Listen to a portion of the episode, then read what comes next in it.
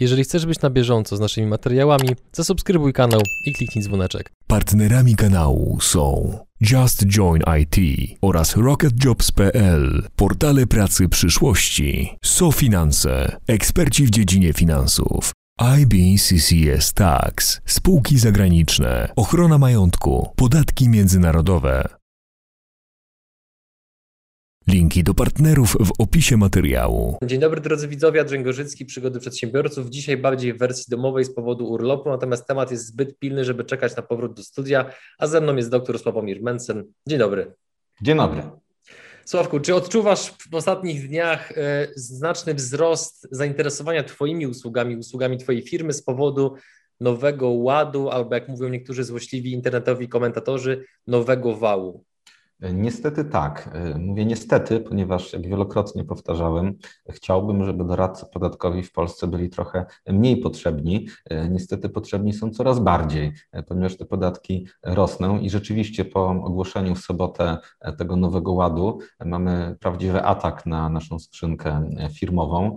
Mnóstwo ludzi się odzywa prosząc o pomoc, ponieważ nie chcą płacić prawie 30% e, podatku dochodowego, licząc łącznie z tą nową składką zdrowotną. Do tych wiadomości z prośbą o doradztwo dołączają też bardzo zdecydowane oraz wyraziste opinie, co myślą o Nowym Ładzie oraz o tym e, rządzie. Tam bardzo często e, bluzgi czy niecenzuralne słowa się pojawiają, ludzie do tego stopnia są wściekli na to, co ma się wydarzyć, więc tak niestety potwierdzam, mamy bardzo duże zainteresowanie optymalizacją podatkową i w ogóle się nie dziwię, bo jeżeli mówi się przedsiębiorcy, że nagle ma płacić no, ponad 40% więcej niż w tym momencie, to jest naprawdę dużo. Jeżeli ktoś ma większe dochody, zarabia kilkadziesiąt, czasem kilkaset tysięcy złotych miesięcznie, no to ta podwyżka jest po prostu ogromna i nie dziwię się w ogóle ludziom, że chcą tego uniknąć. Czy dostrzegasz jakiekolwiek plusy dla przedsiębiorców w Nowym Ładzie, czy nie bardzo? Znaczy dla przedsiębiorców to sprowadza się do tego, że mają płacić znacznie wyższe podatki, więc ja tu plusów nie widzę. Natomiast e, z każdej złej sytuacji można wyciągnąć dobre rzeczy, e, ponieważ dla wielu ludzi to będzie taki impuls do tego, żeby zmienić formę prowadzenia działalności gospodarczej. E, myślimy oczywiście cały czas o tym, co zrobić, żeby się przed nowym ładem uchronić. Tu już mamy w kancelarii kilka rozwiązań zaplanowanych, natomiast które z nich powinno być wdrożone, to dopiero będę w stanie powiedzieć, jak ten nowy ład zostanie już taki dokładniej zaprezentowany, jak będziemy widzieli projekty ustaw chociaż, bo teraz mamy slajdy, mamy premiera na konferencji, a na szczęście, w przeciwieństwie do tych obostrzeń covidowych, prawo podatkowe bazuje na ustawach, w związku z czym dopiero jak będziemy mieli projekt ustawy, to dokładnie będziemy wiedzieli, z czym to się je, ale na szczęście widzę pewne drogi ucieczki, często związane ze zmianą formy prowadzenia działalności gospodarczej. Ja już u siebie to przeliczyłem, E, i wyszło mi, że jak zmienię tak, jak chcę zmienić, to w przyszłym roku będę płacił niższe podatki niż w tym, więc zmobilizowało mnie to e, do działania i myślę, że nie tylko, e, nie tylko mnie, bo często jest tak, że ktoś mówi, ok, te 19% to mogę płacić, że mógłbym może rzeczywiście mniej, ale mi się nie chce, to jest ok. Natomiast jak ktoś ma płacić 30 nagle zamiast 19, mówi nie, teraz to przegieli, to teraz to ja już coś z tym zrobię, to już więcej ode mnie tych pieniędzy nie zobaczą. I to sądzę, że dla wielu ludzi skończy się obniżeniem zobowiązań podatkowych. Tak jak chyba właśnie podczas rozmowy z traderem u nas na kanale powiedziałeś, że kiedy rząd podwyższa podatki dla przedsiębiorców, to de facto zwiększa im budżet na szukanie właśnie rozwiązań, między innymi dla takich firm jak Twoja, celem uniknięcia tych wzrostu tego, tych, tych podatków. Oczywiście, że tak. Jeżeli ktoś szybko sobie policzy, że w wyniku tych zmian ma rocznie wydać 100 tysięcy złotych więcej na podatki, no to jeżeli część tej kwoty, znaczy ma budżet 100 tysięcy złotych na działanie, część wyda na jakąś obsługę prawną, podatkową, na stworzenie jakichś spółek, na przepisanie jakichś umów na nowo i tak mu jeszcze reszta zostanie, to na ogół duża. W związku z czym każda podwyżka podatków to jest stworzenie budżetu przedsiębiorcom na to, żeby z tymi podatkami walczyć. No i niestety ta, ta podwyżka tworzy budżet olbrzymi, mnóstwo, dwóm milionom przedsiębiorców w Polsce tak naprawdę, bo zdecydowana większość przedsiębiorców na tych zmianach ma stracić. Zyskać mogą tylko ci zdecydowanie najmniejsi, uzyskujący najmniejsze dochody. Oni trochę na tym skorzystają, ale to jest naprawdę mniejszość. No i właśnie oddając głos tym wszystkim przedsiębiorcom, przed rozmową z Tobą na naszych mediach społecznościowych puściliśmy informację, że właśnie będzie wywiad z Tobą a propos Nowego Ładu i zebraliśmy całkiem pokaźną ilość pytań. Nie potrafię sobie wyobrazić, żebyśmy byli w stanie wszystkie przerobić, bo ich jest górne kilkadziesiąt i co ciekawe, wiele z nich się nie powtarza. Natomiast postaramy chociaż, chociaż, chociaż przerobić część tych pytań. I teraz pytanie numer jeden. Czy jednoosobowa działalność gospodarcza będzie miała sens, czy już tylko spółka ZO? Będzie miała sens. To jest wszystko sprawa bardzo indywidualna, ponieważ co do zasady, prowadzenie teraz tego JDG będzie wiązało się z koniecznością płacenia prawie 30% podatku. E, natomiast e, pamiętajmy, że podatek liniowy nie jest jedyną formą opodatkowania. Można wybrać kartę podatkową albo podatek ryczałtowy. I teraz nie wiemy znowu, e, w jaki sposób składka zdrowotna obejmie przedsiębiorców na ryczałcie, natomiast można z dużą taką, z dużym prawdopodobieństwem stwierdzić, że dla naprawdę wielu przedsiębiorców od przyszłego roku ryczałt będzie korzystniejszy niż ten nowy podatek liniowy wzbogacony o składkę zdrowotną.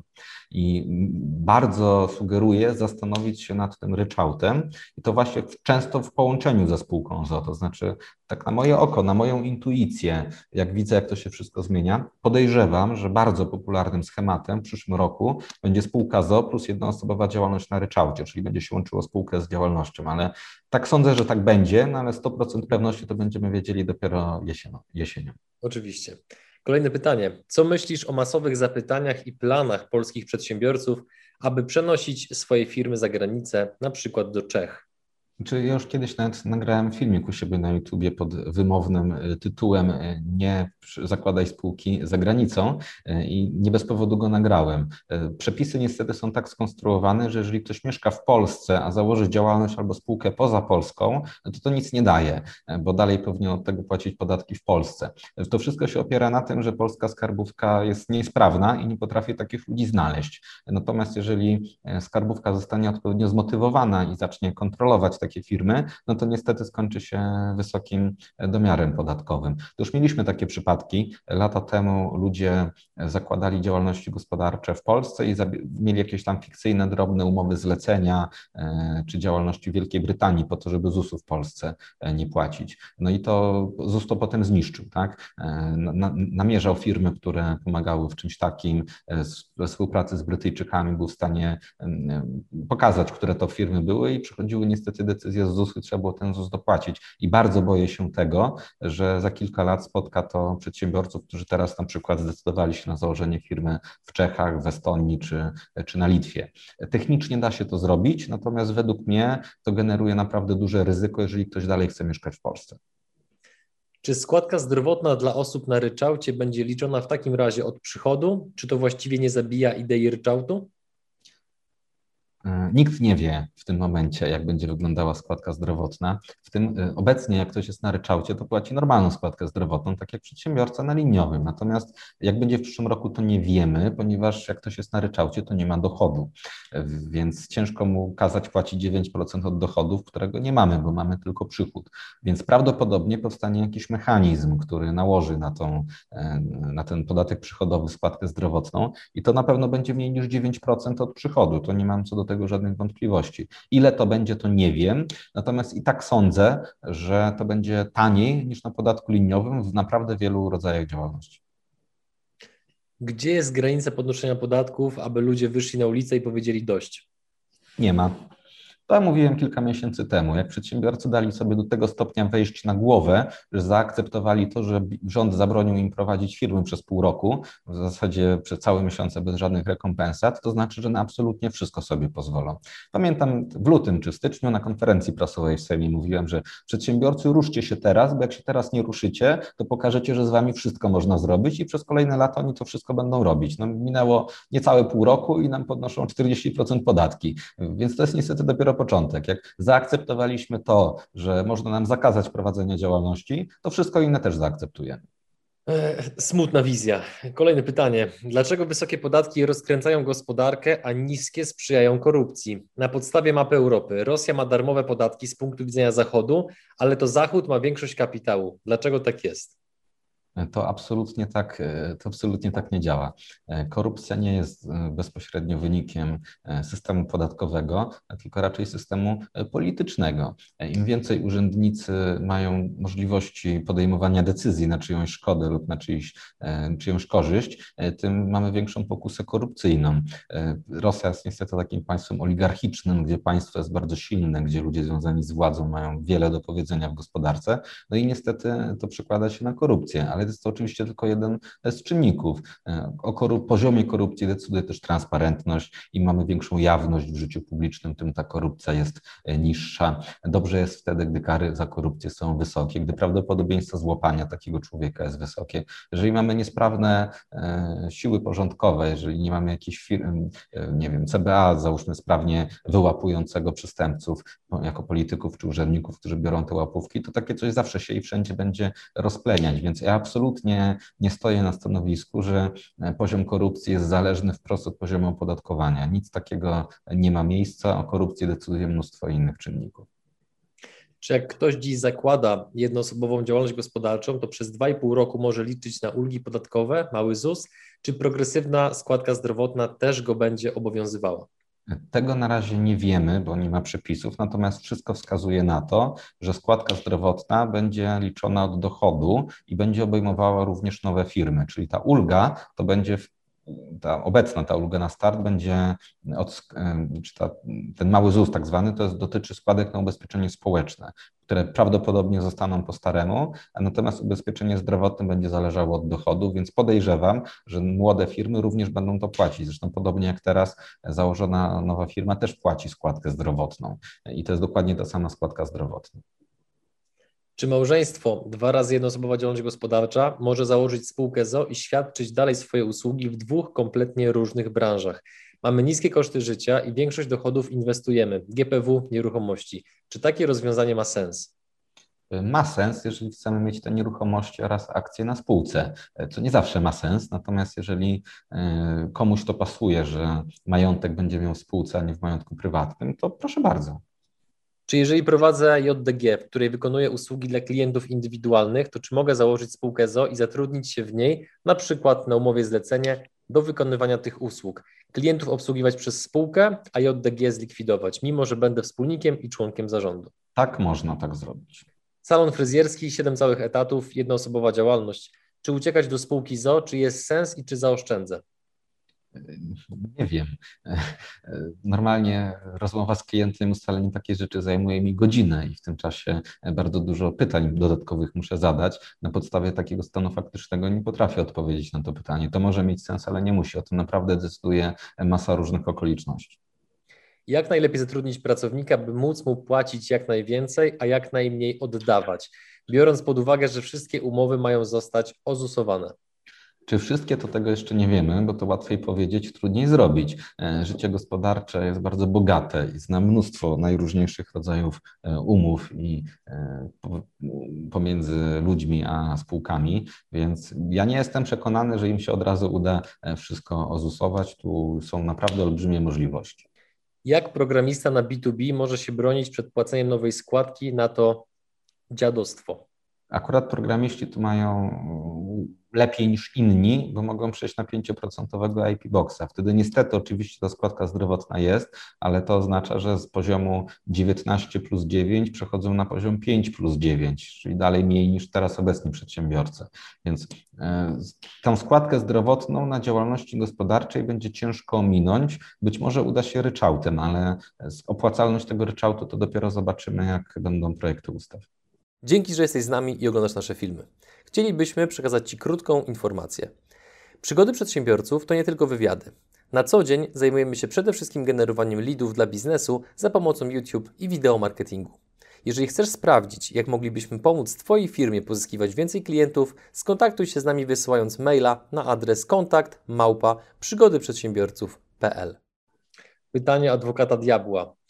Czy nie jest sensowne wspierać płodność biednych, bo tylko na nich działa wspieranie? Bogaci wolą wydawać na rozrywkę. Jeśli najważniejsze jest utrzymanie populacji, bo siła państwa to jego liczność, to może mieć to sens. Znaczy, ja nie jestem przekonany, e, czy założenia, z których wychodzi autor e, tego pytania, są słuszne. To znaczy, ja nie jestem przekonany, że państwo musi jakąś dzietność wspierać, szczególnie w niektórych grupach społecznych. To każdy sam powinien decydować, a nie państwo, a nie urzędnik czy polityk. I jestem daleki od tego, żeby państwo tutaj kogokolwiek e, wspierało, zwłaszcza, że to wsparcie na ogół jest nieefektywne, bo żeby jednemu dać, to drugiemu musimy zabrać. I teraz pytanie, co to znaczy, że bogaci wydają głównie na rozrywki. No oni są z jakiegoś powodu bogaci. No i teraz pytanie, czy są bogaci dlatego, że tyle wydawali na rozrywki, czy dlatego, że byli w dobry sposób w stanie zainwestować swój czas, umiejętności, talent i pieniądze.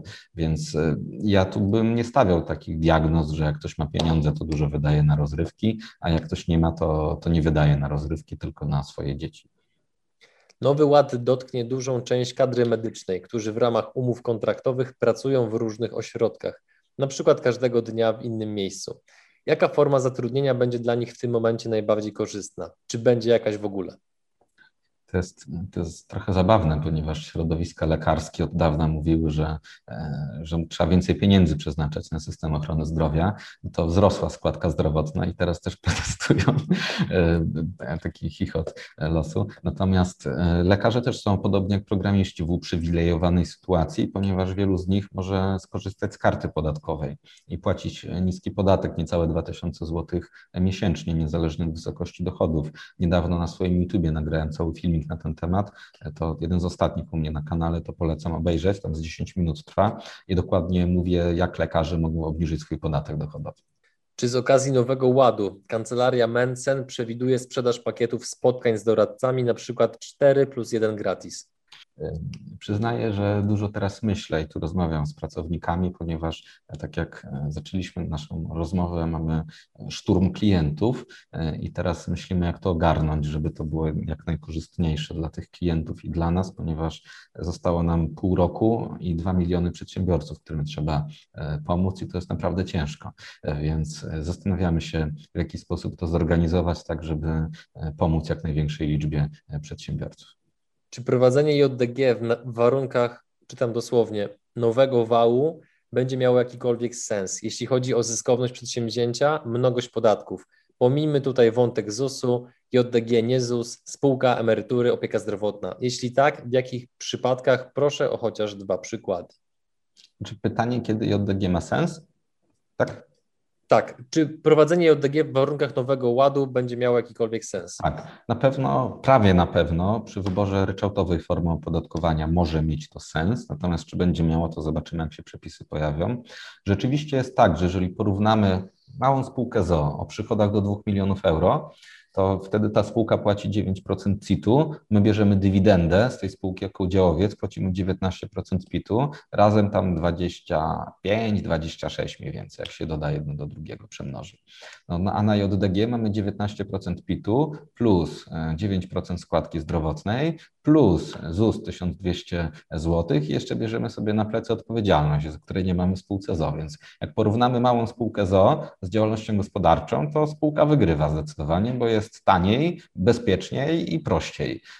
Natomiast są sytuacje, kiedy to JDG będzie lepsze, na przykład wtedy, gdy ta spółka ma przychody powyżej 2 milionów euro, bo wtedy już mamy CIT 19%, co nam razem daje 34% po zapłacie dywidendy, więc Prawo podatkowe jest bardzo skomplikowane, po tych zmianach będzie jeszcze bardziej skomplikowane i są najróżniejsze przypadki. Są przed takie formy prowadzenia działalności, które wydają się na pierwszy rzut oka zupełnie nieopłacalne, a czasem zdarzy mi się klient, któremu akurat to najlepiej pasuje, bo wyjątek jest z różnych przyczyn. Nie? Więc dalej działalność gospodarcza w wielu przypadkach będzie miała sens, ale oczywiście mniejszy niż obecnie. Czy skorzystanie z inkubatorów przedsiębiorczości jest jakąś alternatywą dla nowych, małych przedsiębiorców? A najmniejszych, najnowszych tak, sam lata temu, 2008 czy 2009, zaczynałem od inkubatora przedsiębiorczości, więc polecam. W najmniejszej skali, żeby się sprawdzić, jest to dobre rozwiązanie. Czy jak sprzedam firmę, dom, ziemię i cały majątek, to gdzie najlepiej uciec, nie płacąc podatku? Znaczy, znowu bardzo ogólne pytanie, bo ja na przykład jestem przeciwnikiem tego, żeby, e, żeby o tym, gdzie będę mieszkał, decydowała tylko stawka podatku. No bo mnóstwo innych okoliczności ma wpływ na to, gdzie się dobrze mieszka. Tam, gdzie mamy rodzinę, znajomych, gdzie klimat nam pasuje, kuchnia, e, architektura. Mnóstwo rzeczy wpływa na to, gdzie nam się dobrze żyje. I podatki wcale nie są tutaj rzeczą e, najważniejszą. A nawet jeżeli byłyby bardzo ważne, być może nawet decydujące, no to od każdego rodzaju dochodów gdzie indziej są niższe podatki, więc nie ma tutaj jednego uniwersalnego miejsca, gdzie, gdzie najlepiej jest się wyprowadzić. Czy jeżeli mam dochód w jednym miesiącu 10 tysięcy i płacę 9% ZUS od dochodu, to jak następnego miesiąca, mając minus 20 tysięcy straty, to nic nie płacę? A dodatkowo, co jeżeli przez cały rok mam dochód, a na koniec roku jestem na minusie? Oddadzą mi te składki? Tego nie wie nikt. Gdyby to było tak, jak e, e, podatki dochodowe, no to powinno się dostać zwrot. Natomiast nie wiem, czy tak będzie w przypadku składki zdrowotnej, bo to by znaczyło, że tam NFZ NAMO będzie płacił w pewnym momencie składkę zdrowotną. Pytanie, co ze stratami na koniec roku? Nie wiem, nie mamy na razie projektów ustaw, nawet nie ma szczegółowych informacji, mamy tylko i wyłącznie niestety e, zapowiedzi. Jeszcze są zbyt mało dokładne, żeby odpowiadać na tak szczegółowe pytania. Dlaczego zdaniem doktora Mencena Polacy zgadzają się na to wszystko i nikt nie próbuje tego powstrzymać? Znaczy, co to znaczy nikt nie próbuje e, tego powstrzymać? Pytanie, co to znaczy, że Polacy się na to zgadzają. E, czemu te zmiany mogą mieć wysokie poparcie społeczne, e, bo one są opłacalne dla tam 90 mniej więcej procent ludzi. To dużo. To znaczy, że może protestować 10% ludzi, a 10 jest znacznie mniejsze niż 90. Do tego żyjemy w demokracji, gdzie większość może przegłosować mniejszość. E, to pokazuje, dlaczego nie ma masowych protestów, bo te zmiany nie są tak szybko, bezpośrednio negatywne dla większości społeczeństwa.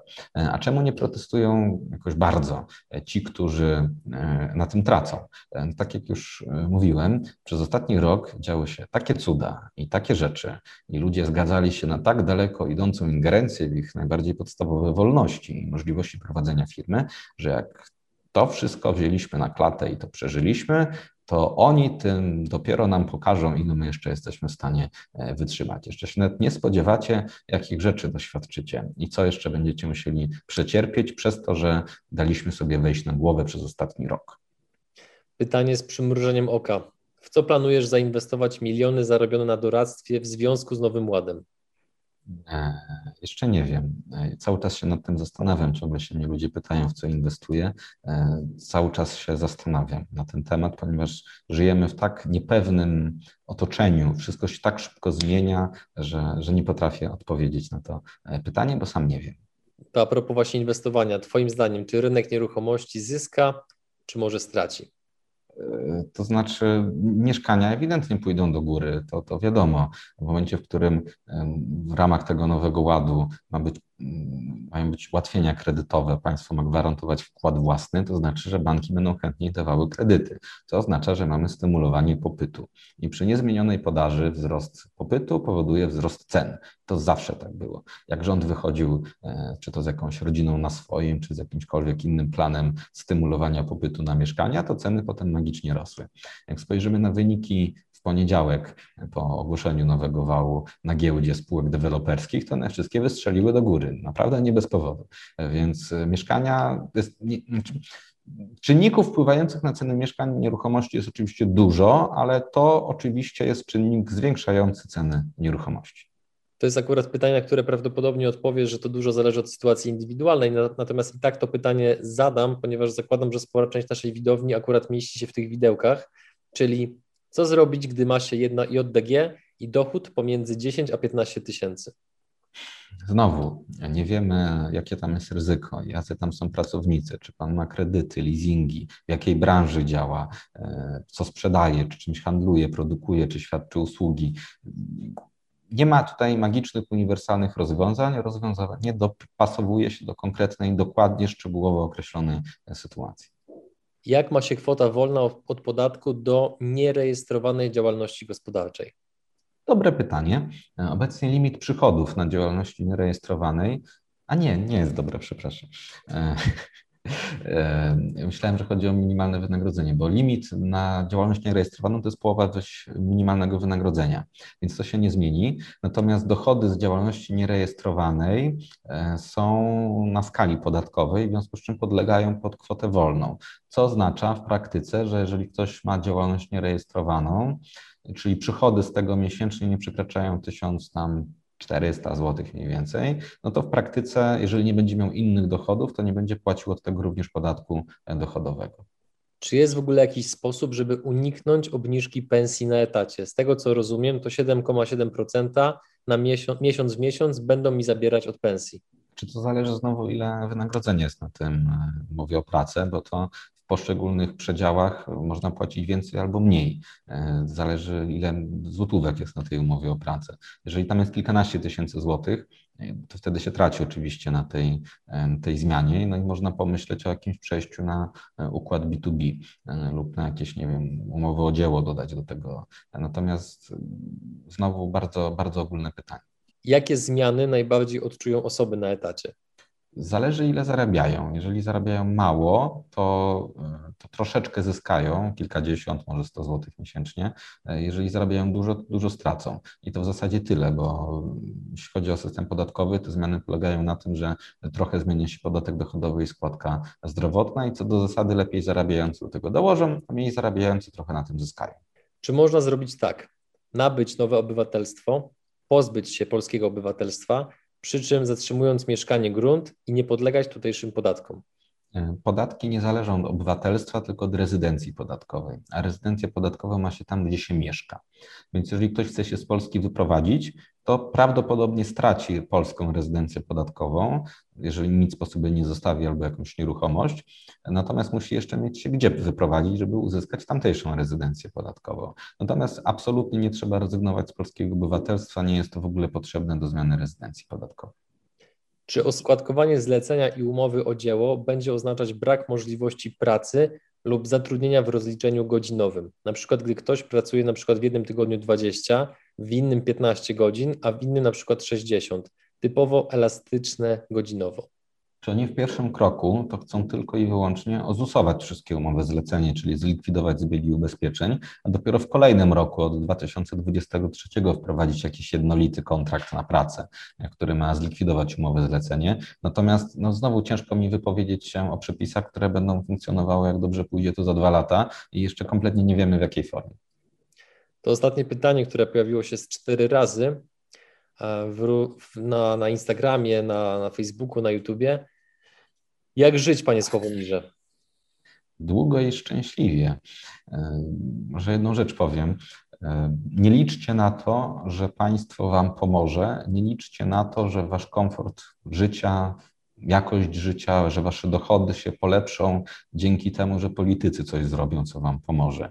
E, niestety każdy z was musi e, martwić się o siebie i najprostszą metodą do podniesienia swojego komfortu życia, e, swoich dochodów, swoich oszczędności, majątku to uczyć się, rozwijać, pracować, myśleć i dbać o ten swój dochód, tak? O tym myślcie. Niestety państwo będzie działało przeciwko nam, nam coraz bardziej, z każdą kolejną dekadą będzie jeszcze gorzej i niestety niektórzy sobie z tym lepiej poradzą, a drudzy gorzej.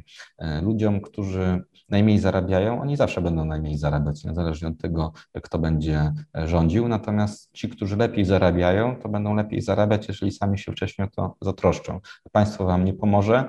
Myślcie mniej o tym, gdzie się wyprowadzić, a bardziej o tym, jak więcej zarabiać, bo nie trzeba się z Polski wyprowadzać, żeby w Polsce również dobrze zarabiać. Czyli nie przejmujcie się za bardzo tą całą polityką, tymi nowymi podatkami, bo jak znajdziecie sposób na siebie, jak znajdziecie dobry sposób na zarabianie pieniędzy, to państwo trochę wam przeszkodzi, ale wam tego nie uniemożliwi. Więc e, na tym się głównie skupcie i, i będzie dobrze. To pytanie, którego absolutnie nikt się nie spodziewał, na pewno my się nie spodziewaliśmy, kiedy prosiliśmy naszych właśnie widzów o pytania do ciebie. Czy Sławek chodzi na siłownię? Jeśli tak, to ile bierze na klatę? Siłownie są zamknięte, więc nie ma gdzie chodzić. No właśnie, tutaj postawmy kropkę. E, Sławku, bardzo Ci dziękuję za rozmowę. E, my tymczasem bierzemy się za montaż, żeby ten film jak najszybciej dostarczyć naszym widzom. No i zobaczmy, co przyniosą, przyniosą kolejne tygodnie, kolejne miesiące. No, oby nie było tak źle, jak zakładamy, że, że, że będzie.